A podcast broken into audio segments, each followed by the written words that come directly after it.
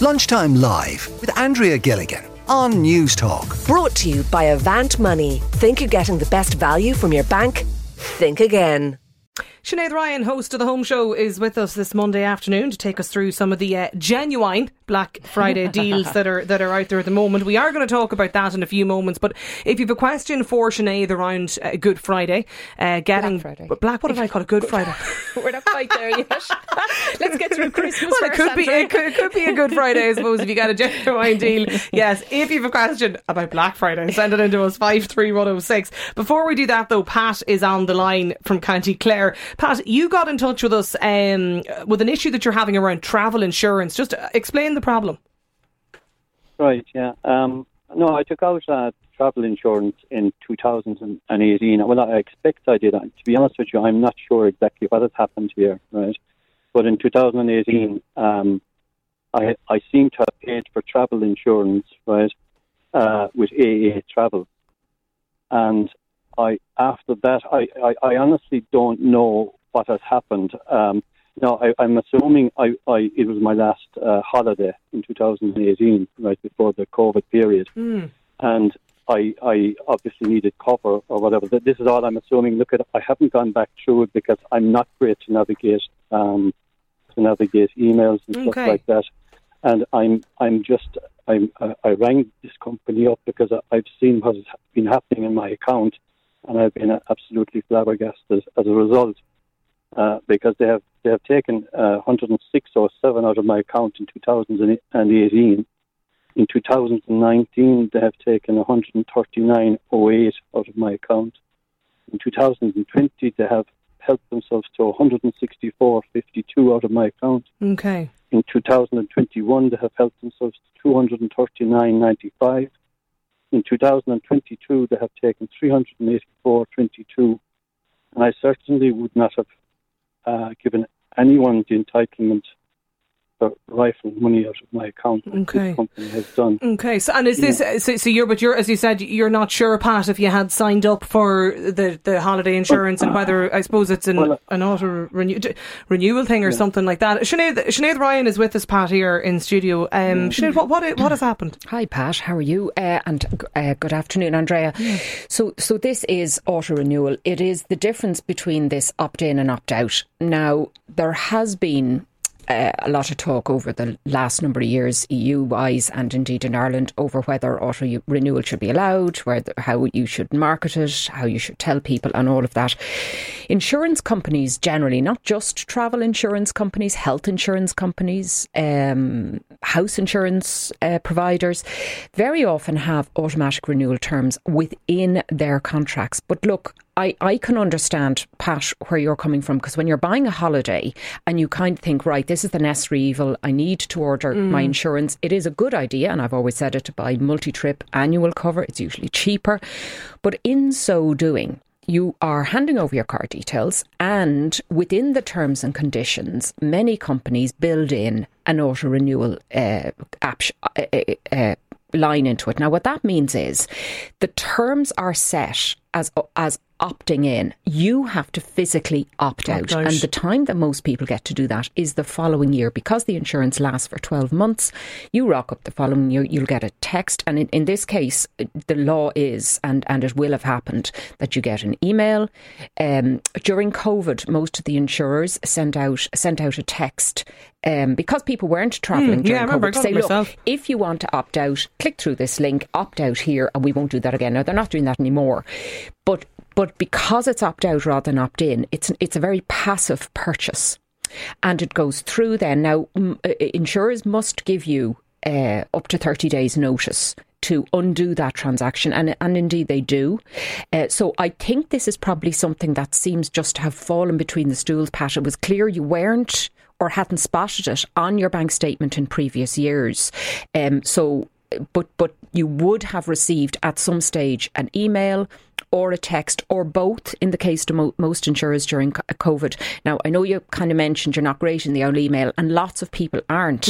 Um, so it could have bypassed, but because you might have bought it online in the first instance.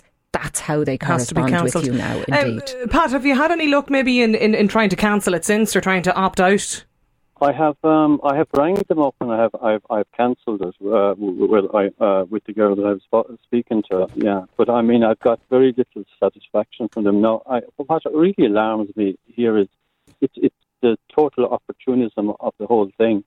Like how travel insurance can can increase from 106 or 7 and 18 to 100. These, this is all during the COVID period, to 100, when there was no travel to 139.08, then on to 164.52 to 239, mm. up to 384. Well, like it sounds, it, it it really, from my from my point of view, I I do think I do feel that the older generation need protection from vultures like these. Because okay. that's what I, I, I, I do call it that. Well, just just on that, is it the case that holiday insurance has increased generally? It has increased a bit. Now, it had been very, very cheap prior to COVID. Uh, it was one of those things you could kind of get uh, 50 quid for a family of four for their summer holiday, you know.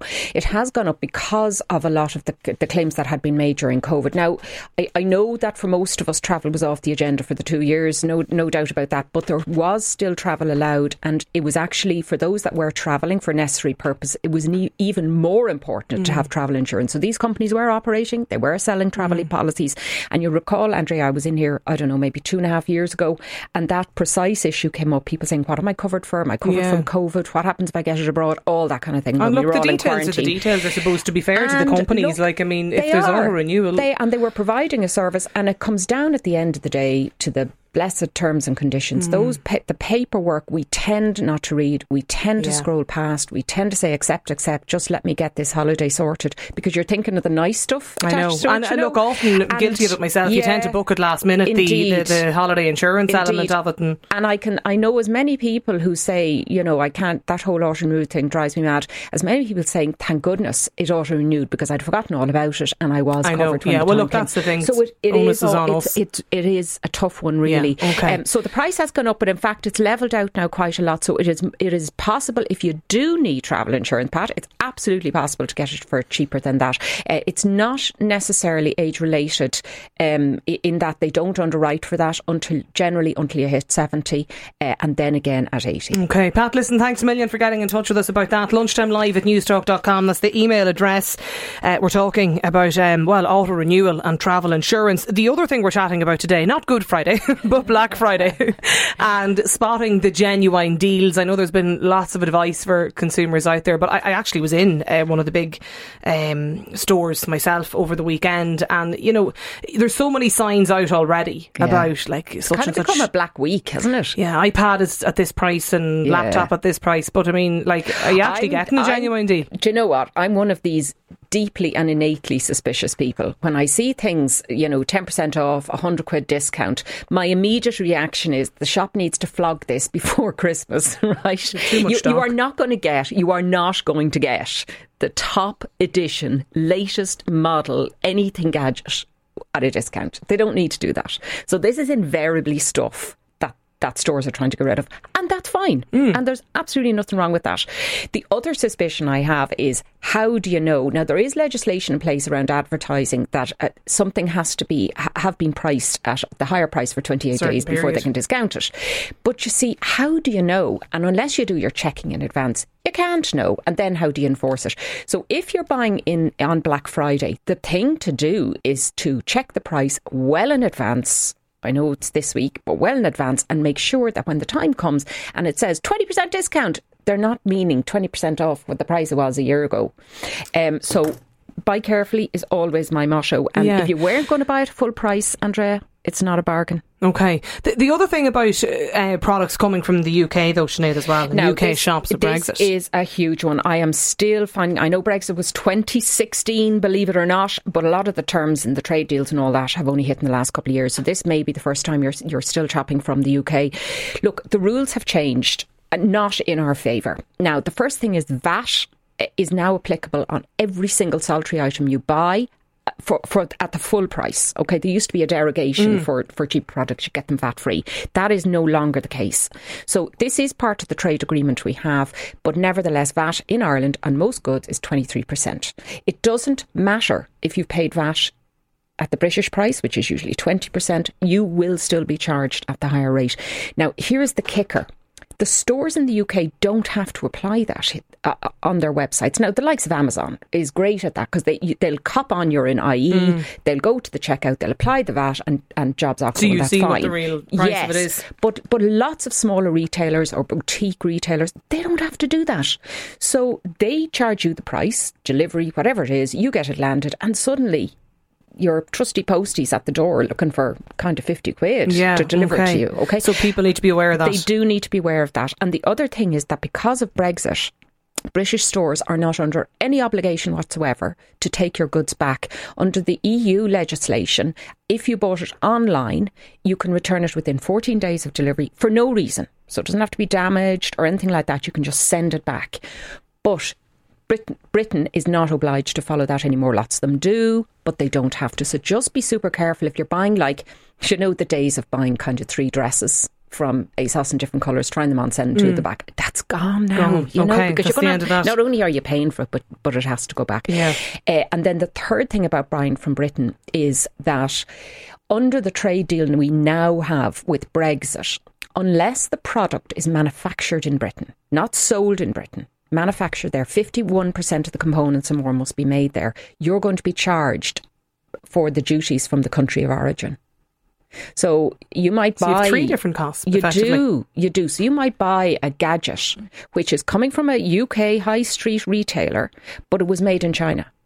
You're going to be charged as if you got it in from how China. do you know that? How much of the components of it are going to be you British won't. made? This is the point. You have literally no You way won't. of knowing that. Okay. Uh, so it's really difficult. So unless it says 100% British made buy in and you want it, buy in Ireland. Like you're not necessarily going to save by doing anything, or at least buy in the EU. Simple as that. Yeah. Okay. A quick one in from Dee as well, just on Pat and the auto renewal and the travel insurance. Dee has t- texted in to say that the same thing happened to her with regards to travel insurance. She says though that she she's almost sure that the company did send her the opt out text, Mm. so she asked them for the data access, and they refunded her straight away. They didn't want the hassle of going looking for it, I'd yeah. say. So there you Yeah. go. Simple as that. Lunchtime live at newstalk.com. That's the email address if you want to get in touch with us. Sinead Ryan, presenter of the home show. Sinead, thanks a million for joining us here for the uh, Consumer Corner. Lunchtime Live with Andrea Gilligan. Brought to you by Avant Money. Weekdays at midday on News Talk.